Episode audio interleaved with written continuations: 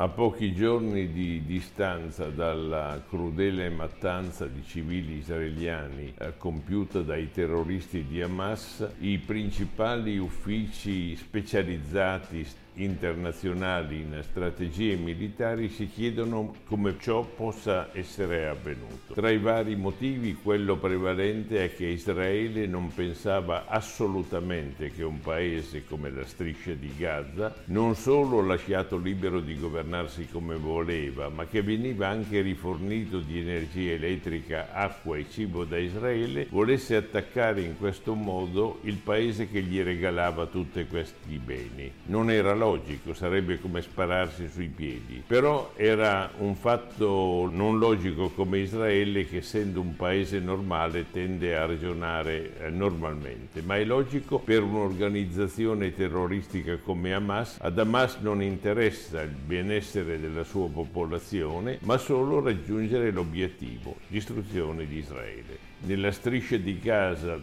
per paradossale che possa sembrare, i primi sequestrati di Hamas sono i palestinesi. Hamas infatti fa il gioco dell'Iran, che peraltro lo finanzia, e non dei palestinesi che domina, sfrutta e usa. Non a caso, da sempre, anche negli scontri precedenti, li usava da scudi umani, carna da macello, non fratelli.